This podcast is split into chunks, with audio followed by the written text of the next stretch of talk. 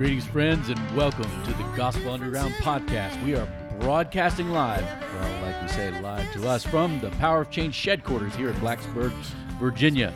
I'm here with my co-host Jesse Fury. What's up, Jesse? Hey, Reed. How you doing today? Our episode today is episode 1.1. We're calling it the nature of our nature. Well, as we begin today, I have to do a little apology of sorts.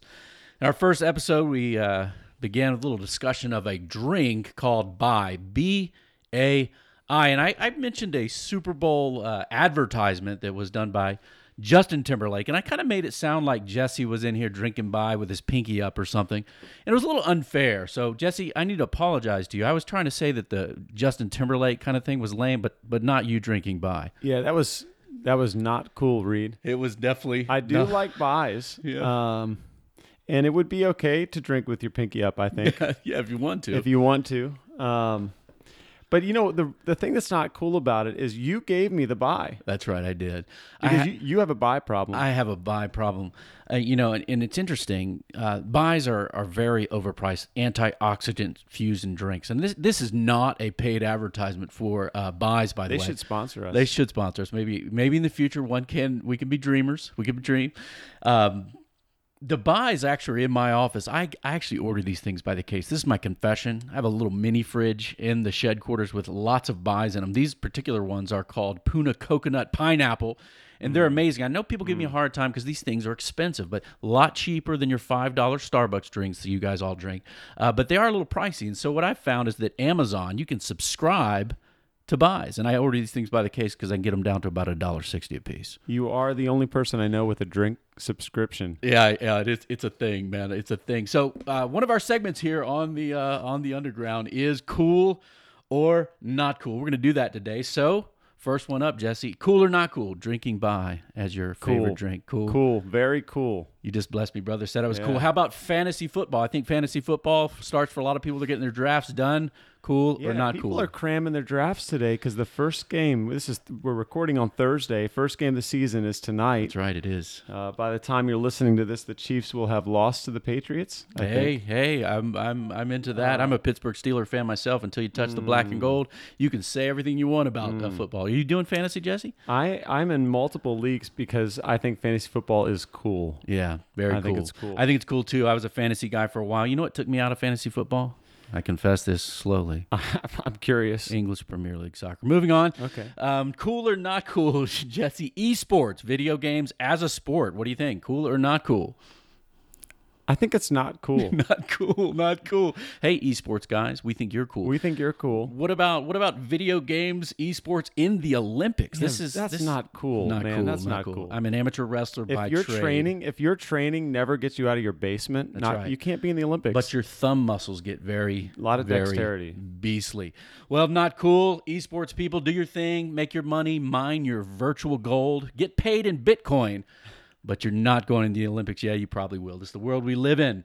The world we live in is an interesting place. The, the the subject of our discussion today is the nature of our nature. There's been a lot happening around us in the natural world, say the least, in the last couple of weeks. There's been certainly an awareness of our place as human beings uh, in the universe, in the cosmos. For instance, there was an eclipse. I don't know if anyone noticed that. Jesse, did you watch the eclipse? I was outside. I was outside in the eclipse. We're pretty close to the path of totality here, aren't we? path of we were in the ninety percent, you know, eclipse range. We were 90% total. I set up a, a, an iPad on my deck and I really wanted to catch the darkness. So I did like a time lapse photo thing.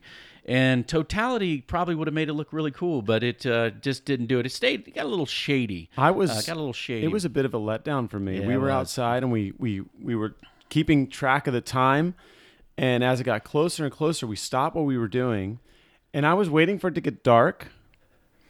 And it where we were, it was like not it, dark. It was just it was just not, dark. I was like, yeah, it was like walking outside at eight in the morning. like it's just not it that really dark. was. It was a little dusky. I'll tell you what. There was a friend of mine sent me a video. Ted Stark. Shout out on the Gospel Underground to you, Ted. Sent me a video. He was in Oregon watching it, and man, it did get pretty dark there. He was in a, in the path of t- totality. Was he a was he an eclipse chaser? You know, he- I don't know if he he's in California, so I think he might have chased it up. But they, Hmm. it was amazing just listening to the people around him, like just the amazement when the stars come out in the daytime, the awe awe that happens around the eclipse. I watched the, the NASA TV channel actually during the eclipse and kind of relived some of my uh, undergraduate physics nerd days. Man, the guys were geeking out, girls were freaking out, uh, doing math equations. It was pretty amazing. But there was something we noticed with things like the eclipse that nature affects us. We also have seen this uh, with Hurricane Harvey dropping literally trillions, and even saying that's just a shocking word to say trillions of gallons of water mm. on Houston, the Texas coast, Louisiana as well. And certainly, I know we have both have friends in that area who are, are really yeah. serving one another in love. Now, it's been a wonderful coming together. I even saw a white guy news reporter give three a three step dap to a to a brother while they were doing recovery together. It was quite fantastic. We're seeing people coming together in the midst of what's really a natural natural disaster of, of really biblical Gilgameshian uh, kind of proportions. And so we do need to be praying for those uh, in the path of Harvey. And today and we're looking. Irma. Yeah. Yeah, we're looking at Irma. You know, I grew up in Virginia Beach on the coast and saw a lot of hurricanes come by and uh, was involved with the church in Tennessee doing recovery after Katrina and certainly Superstorm Sandy. A lot of my friends in New Jersey deeply mm. affected by this. And when you're seeing something that has 185 mile per hour winds, uh, it's just destruction, destruction coming. Yeah, 800 miles wide. Yeah. This thing is huge. Yeah, it's it's bigger than whole stakes. And so we, we're certainly in prayer for people there. And, and a little known occurrence is that we also had a near miss. Uh, an asteroid uh, literally almost hit planet Earth. It came between uh, millions of miles of us, 4.3 millions of miles, I think, away. But uh, that's what cosmologists and astrophysicists call a close call.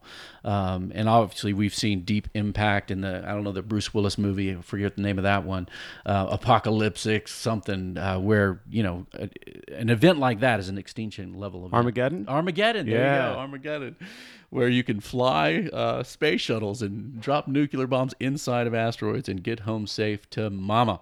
Well, what is our relationship to the environment, right? These things, eclipses that cause great joy for us, and talking about coronas over and over again. I wanted to tip a corona during that eclipse event. And in, in events like hurricanes, uh, tornadoes, earthquakes, where the very environment that we live in is is just an utter threat to life itself. Should we be in relationship to the universe, to creation? Should we be pessimistic, fearful, or hopeful? Uh, in the face of beauty and awesome, terrifying things. So, what do we look at when we see nature? There's a couple words I want to throw out today. Um, the first one is teleology. Mm-hmm. Um, just better define that. Yeah, better, better, define that. Comes from the word telos, uh, which is a Greek word, which a lot of times is translated design, but it actually has a little deeper meaning. It has a has the connotation of design, but more of a purpose or an end for which something is created, or the what is aim. this? That's right, the yeah. aim. What's it for? Um, what's the telos of this? There's, for instance, there's a um, political philosopher named Jay Budziszewski at the University of Texas who wrote a book called What We Can't Not Know, a guide. That's kind of a funny title, but he talks in that book about the design we see in nature uh, and the design we see in us, because teleology says that this world seems to be. Uh, created quite uh, with quite a grand purpose. At least human beings tend to think, whether whether true or false, that their lives are very very important. And we see this, right? There is a transcultural, for all time communication taking place uh, that's on display through the creation itself. We see that with the eclipse, where uh, scriptures like the heavens declare this is Psalm 19 the heavens declare the glory of God, the sky above, even the eclipse, uh, proclaim the work of his hands. Night after night, they display knowledge, and there is no speech or language where they're not heard. So everyone who's looking at eclipse kind of takes a deep breath see something fascinating. Um, even in even in the purposes of the moon and, and the relationship, the ratios between you know the the size of our star, uh, the distance to our sun and moon, and where we sit, being able to observe this. Now, even this time in history, because some would say the moon's going to drift away and it'll be a little smaller, but now it almost fits perfectly over the sun. And you stop and say, who who made these things? Teleology that God designed these things for a purpose. Well, the second word uh, Jesse and I were joking about earlier when we came in here was dysteleology. You want to take a run at what that might mean? Yeah, maybe a a uh, things not being the way that they ought they ought to be. When you look out at the hurricane and you think uh, this isn't right, it's not right that that trillions of gallons of water are pouring down and destroying things that God created, things that that disrupt the aim for which creation was created, things that make you go, no, this is bad. Yeah, yeah, yeah. So, whereas we'd say there is a design to the world, there's also evidence uh, quite readily available that this world is not Yeah, something is wrong. the way it should be. That's right. Something is wrong. And so I think in these events, um, whether it's watching a meteor shower, seeing something beautiful, standing on a, you know, even where we, we live out here in the mountains of Southwest Virginia, on a clear night, you can see all the stars. Whereas in certain places where maybe I've lived in the past, closer to large cities, New York City metro, there's more light pollution. Yeah. And you can't see it. But when you see the stars and when you look at the vastness of space and the, the, the immense uh, distances uh, in the cosmos, we feel very small. But then that kind of enlarges the heart with beauty. Yeah, I, remember driving through New Mexico when I was uh, 18, and we I grew up in the D.C. area, and so you don't see very many stars. And we were driving through New Mexico, and we we looked up. You know, when you're driving, you're looking out ahead, but we we happened to look up at the sky. A friend of mine and I, and and it was so staggering. We had to pull over. We pulled over on the side of the road outside of Albuquerque. And we laid down in the gravel Yeah. and spent like a quiet 30 minutes just staring up into the sky. It was amazing Yeah, to see all of the stars. And you think about uh, the, the, the people in ancient cultures, Yeah. including the psalmist in Psalm 19, that would be the regular view, right? So, so when you're saying the sky above proclaims its handiwork, you, you, I mean, it's all around you. The, Yeah. the, the telos, the, the, the, this thing, this designedness. It was, yeah, it's beautiful. It and really so, calls out. It really does. And, Yeah. and it's a fascinating study if you look at, say, the history of religions. Um, the things that are most glorious are the things that human cultures and communities typically turn into gods. So things like the the the, the, the starry host above, right, and then certainly sexuality or the harvest or the fruitfulness of crops. These are the things that bring wonder, and we tend to worship them. Now, the the scriptures would tell us to not worship created things, but uh, the grand and beautiful artist who made them. And so these kind of effects that we see, uh, the smallness standing on top of a mountain, looking out into the universe, uh, even looking into the cells of human beings, seeing DNA, see- things that we could never have dreamed of before, that we look at vast amounts of information, micro machines at a cellular level, uh, we start to see uh, the works of God's hands. But then there is the brokenness.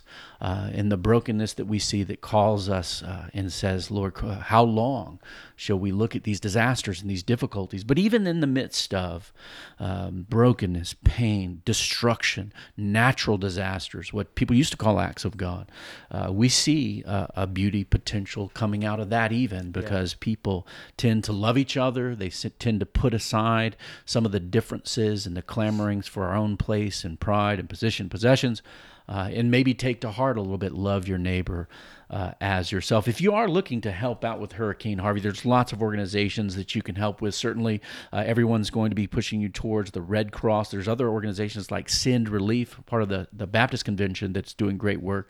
And then our friends at Clear, Clear Creek Community Church in the Houston suburbs, a wonderful church. My friend Chad Clarkson's doing great work. He's kind of like running a situation room, uh, dispatching volunteers, leaders, resources to help. And if you want to go to Houston, you're close enough to go, do go. I know even this weekend coming up, they, they're wanting volunteers to come in to help uh, muck out houses, clean out uh, flooded and destroyed property. But if you do go, make arrangements with an organized volunteer effort. Don't just show up, show up with someone on someone's list uh, ready to serve. And then also, if you're not in a mental or physical condition to rough it a little bit, uh, don't go there and become someone who needs to be cared for. Go there uh, ready uh, and willing to help. So, here, here, here's what we see: we see the world is beautiful, but also fearful. It's wonderful, uh, the creation that we live in, the nature of this nature, but there's also calamity and chaos coming from it. The intuition, right? This is great, but not as it should be. Uh, I think is right. I think it's a really true insight into the nature of the world. Now, my question is: I grew up, uh, you know, not believing in God, and came to faith in Jesus as a physics student, uh, about 20 years old. My question was, what view of the world makes sense of both of these? both of these. For instance, Eastern philosophy would say that uh, suffering is a problem, right? The problem is suffering. Suffering comes from desire. Yoda would teach us this, right? In the Star Wars. I mean, how many movies are there going to be in Star Wars now? They're just straight going for the money. I think it's still pretty good, so I'm in. Uh, but Eastern philosophy would say the problem, right, is suffering. Suffering comes from our desires, and if we don't desire anything, then we'll be freed up from suffering. It also gives us the idea that the world itself is illusion, is, a, is an illusion. Uh, the concept that uh, we need to get past what is seen to the reality, the essence, the spiritual nature of all things. Or you might look to atheism, materialism, uh, kind of worldview I was familiar with growing up. Well, you know, crap happens on Tuesday, and there's not a real why behind it. There is no telos, uh, no grand design, just dealing with it as it comes. But the philosophy of Jesus of Nazareth, who who taught us that the natural realm could be brought back into harmony and restoration and even the redemption of all things in creation is part of the good news that he brought that he will be king not just over our lives but over all things. Um, and even some of his miracles uh, demonstrate that. Jesse what do you think about some of the miracles of jesus and how they might demonstrate his kingdom? Yeah, I was thinking about how you've got that great miracle when he's on the sea and he's asleep in the boat, right? mark chapter 4 yeah Yeah, and uh, and there's a storm, and and one of the interesting things about the sea in all of the scriptures, the sea is representative of uh, of judgment. The sea is this danger. I mean, frankly, if you've been in deep water, yeah deep water you're in deep water you're yeah. in deep water. I Yeah. mean, you know the terror of the sea, and the sea. So they're they're crossing the sea, and the storm comes, and and his friends are panicking, and he's sleeping, and uh, when he comes out, he stills he stills the storm. He he takes the he takes the chaos and he brings it back into created order. Yeah. And he does it with a word, and he demonstrates that he is not. Number one, he demonstrates that we should have faith that God has a plan. Yeah. But also he demonstrates his sovereign power. He he with a word controls these things, and that yeah, he gives us this uh, teleological hope that one day, with his word, Yeah. things will come back into order. The sea right. will be stilled, and in, in, in fact, there is no sea, i so to speak, in Yeah, yeah. the new creation. There's Yeah. the hope of of this world being uh, being back to the way it ought to be Yeah. uh, without the, the the threat of judgment. And Jesus stands over all of it. His Yeah. mir- you know, his uh, yeah. So I was thinking about him in the boat and just Yeah. stilling the storm. all that quite literally is swirling and dark will be defeated. And this isn't Yeah. kind of a little child's play where oh you're looking at Jesus in a boat talking to the wind and no he is demonstrating his authority over the things that threaten the the beauty of creation. Yeah. Uh, he speaks to uh, the demonic realm, the the brokenness of the natural realm, even sickness and disease that claim so many of us, even death itself in the resurrection That's right. are claimed. I was thinking too about when he's uh, when he's meeting with the um, this Roman centurion, and uh, the Roman centurion says, "Can you come come back and heal heal? What is Yeah. is his servant's child Yeah. back at his uh, his Yeah. place?" And and Jesus says, "Okay, yeah, I'll, I'll come with you." And the centurion says, uh, "Well, no, I understand what it is, you know, to be a man Under authority. under authority. You, you know, when I say the word, my people go and they do this thing and they do that thing, and and Jesus then brings him forward and highlights him as a model of faith. But here's the thing that's so it's not just that he had faith that Jesus could do something. It's really faith that Jesus is sovereign over the spiritual world. right. That's that right. Jesus, in the same way that the centurion is sovereign over this Roman army, Yeah. he's sovereign over the spiritual and and physical, Physical world. And so, yeah, yeah. uh, so he stands. So it's really these are miracles of hope that we're hoping in, in in Jesus to reign over all things and bring it all back together. That's right. When he saw, he said, "I look." When he said that, I'm a man under authority. He said, "Just say the word." And I think many times we would like that, uh, God to say the final word, because after all, uh, the storm still rages even right now. Some some Yeah. dear blessed people are in the path of a rampaging hurricane. Uh, could God just say say the word and stop it? Well, of course. But one of the things that God, uh, particularly in the person of Christ, uh, shows us is that He has both authority and presence.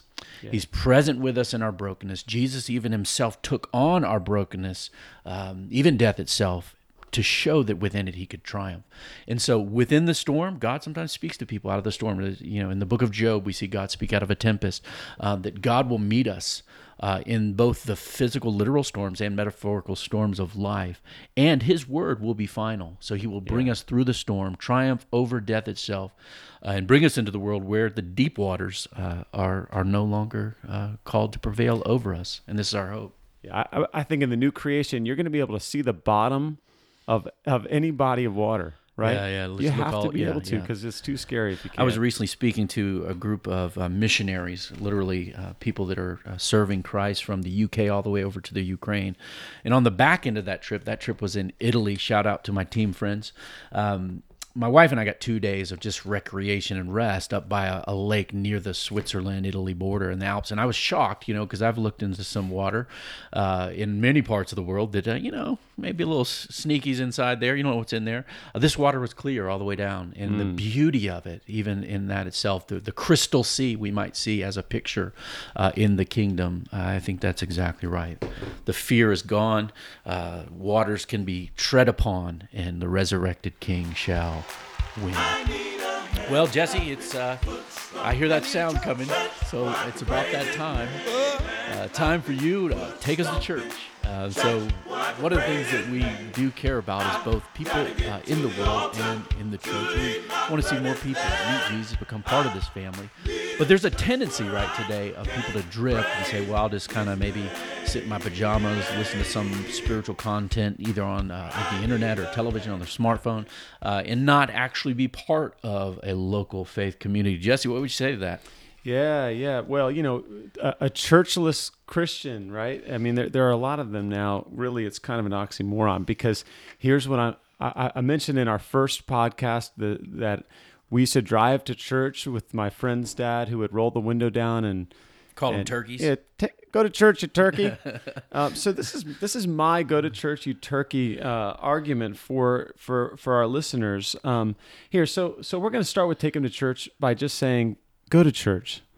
Uh, I want I want to I want to highlight some things in a recent article in the Fall Comment magazine, uh, which you can find a link on our on our Show notes. We'll put it in the show, show notes, notes. for you. Yep. Uh, there, the issue is called "A Church for the World," and there's an article by Marilyn McEntyre called "Choosing Church." Great article, and I want to. I'm gonna. I'm actually gonna just sort of highlight some things from that article. Uh, so she gives some reasons to skip church. So there are reasons to skip church, right? Some churches are like an exclusive club. Uh, where you've got a maybe an unspoken dress code or Christianese or uh, you know there are there are churches where you just you come to them and you walk in and you no I don't belong here Not for me, man. Yeah. not for me uh, some churches offer easy oversimplified sermons that don't address the nitty gritty of everyday life yeah. uh, gloss over them. Really, really, um, there are a, a lot of different ways to have bad sermons, right? Yeah. Uh, some are poor imitators of pop culture. Yeah. Yeah, Yeah. Yeah. I'm, I'm not going to go in on that. yeah, out. Some are poor imitators of pop culture. Some are boring. Some are partisan, Yeah. Yeah. Yeah. right? So you go in there and you know this is a Republican church. Yeah. Yeah. Um, which this is a whole nother. We'll, we'll cover this in another uh, yeah we'll- podcast. We'll, take a but small episode to talk but I do want to say the sure. church is a political thing, right? Because pol- politics is really about people, and the church is a representative of the kingdom of God among the people. And so the church has to be a political institution, but it does not. It, it can't be a partisan institution. right. It's not a Republican or a Democratic or a Democrat. You know, it doesn't represent a, a, a party. Uh, but here are some And reasons. Jesus was a libertarian then. No, I'm just kidding. No, the kingdom, right, should critique all Yeah, of us. And that's so right. if, if Jesus never critiques your politics, your politics maybe have come become your king. That's good. That's good. So, reasons to go. A healthy church will help you get over yourself. So, uh, it invites you into a narrative that's much larger than the self centered ones where we all live. Uh, most of our life is really, you know, when I wake up in the morning, my life really revolves around me. It's like I'm the only person in the world, really, and everyone else sort of comes to. When when I'm not in, the shed quarters, you don't exist, Reed That's right. That's right. you know and, and, and what what happens when you come to church is not only are you around people but you're brought into this narrative that reminds you that I'm I'm a small player right. in a, in a really big story Right, right. Uh, it, it helps you become a part of other people's lives it invites you to be a servant and a learner which you don't get those kind of invitations in everyday life right. Uh, a healthy church will uh, allow you to acknowledge your guilt and experience uh, forgiveness. Yeah. This is another thing that you don't find. You can't find that uh, in in really any other civic institutions where you can you can confess. Because here's the thing: we all have a sense of shame and a sense of guilt, and we don't know what to do with it. Yeah.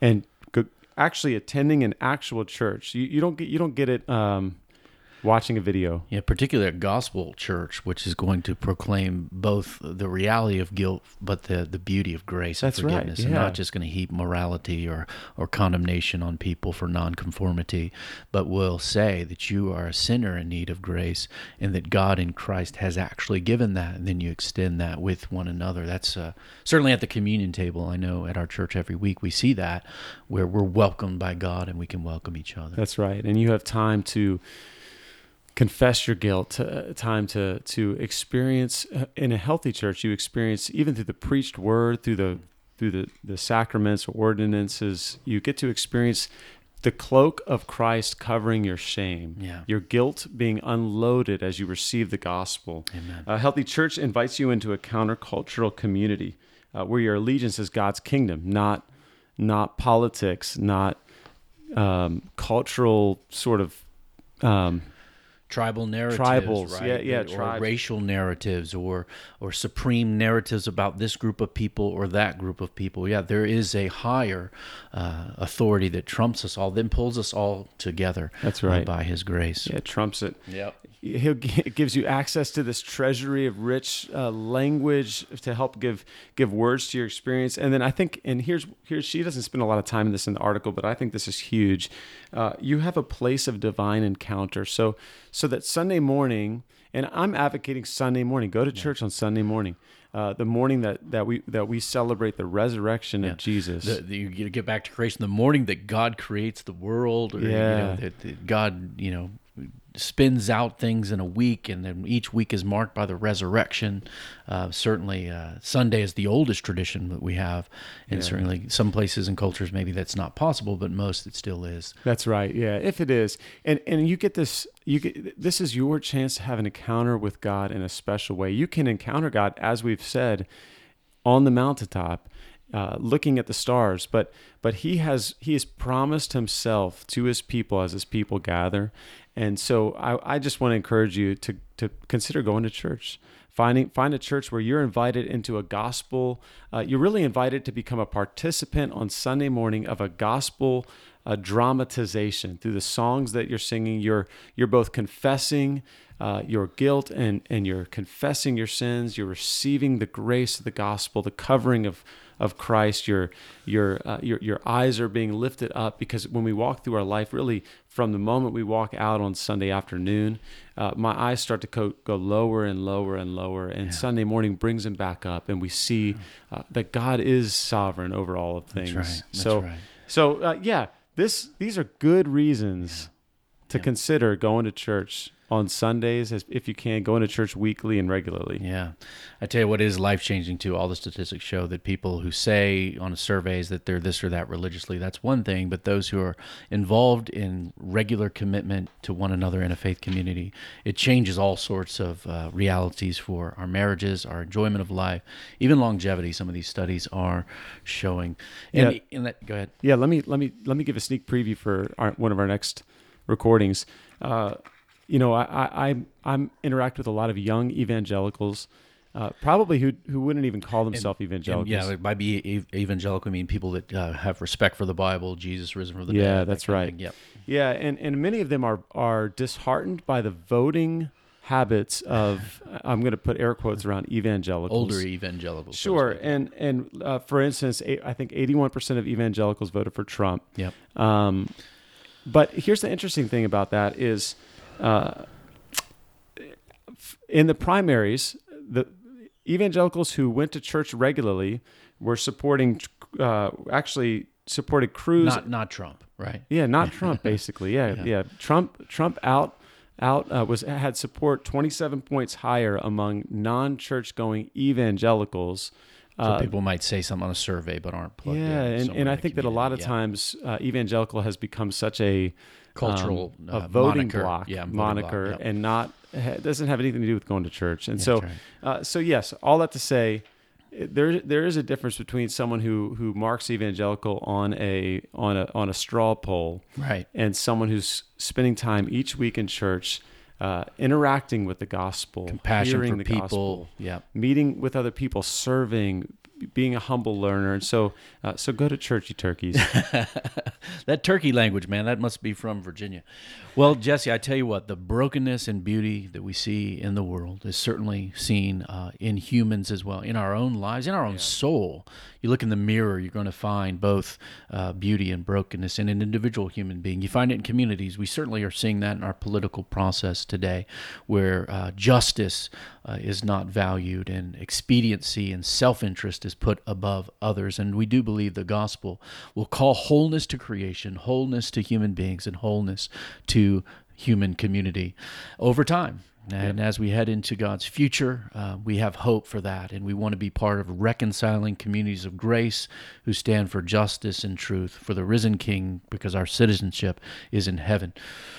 Well, Jesse, would you wrap up today? Uh, I'm going to give a little preview of where we're headed for our big episode. We might do a little uh, riffing here in between, uh, maybe episode 1.2. Uh, we'll do something on dreamers uh, and some of the immigration discussions coming uh, in our c- culture today, and, and loving people and serving one another in the, in who are in different capacities in life and learning to love our neighbors as ourselves in that. But we'll have an episode at the end of this month, uh, which we're going to be uh, calling Technology and Our Human Nature. Uh, and we're going to talk about technology, artificial intelligence, robots. For instance, there's people like uh, Elon Musk, who is, I guess, Tony Stark in the flesh, trying to build tunnels to pump people around, shoot things to space, and do uh, Tesla battery cars, who's fearing the future of artificial intelligence and uh, what wrath it might bring. Certainly, a lot of the science fiction uh, dystopic, meaning not utopia, but messed up future visions of the world, have a lot to do with uh, maybe sentient terminators coming to get us. I've And seen so- Terminator 2. That's right. I'm We've scared. seen Skynet. Is it Google? Is it Facebook? Which one is watching you? Well, technology uh, and human life obviously are becoming more and more integrated. Uh, is that good? Is that bad? What are the risks? What are the potentials? Uh, we're going to talk about that philosophically, theologically, and looking at uh, what our human creations say about God's unique creation of human beings and our human capacity to create both wonders and maybe chaos through our technological creations. What on earth will our technology bring us? Join us in a couple of weeks right here on the Gospel Underground for that discussion. It is going to be on. We're even going to, uh, after that discussion, get a friend on who's a uh, technology, a technologist, a professor of wireless technology. Uh, his name is Mike. I want to call him Wireless Mike, if you'll let us call him that. Wireless Mike. Wireless Check. Mike is going to be with us to talk uh, from the from the field, so it will, uh, as it were, from uh, technology. Well, thanks for joining us today here on the Gospel Underground. We're very grateful you joined us. We're live as always from the shed quarters, uh, and we want to give special thanks and shout outs to Amy Stroup and Sugar in the Hi-Lows, Trent Dabbs, Secret Road Publishing, for allowing us to license the music, see it for itself as our theme song. And the Gospel Underground is a joint production of Power of Change and the Bonhoeffer House. We are a dialogue taking place on the borderlands between the church and culture, and we hope to see you there this week. Help out with, you, with your gifts if you can. It's your time to get there.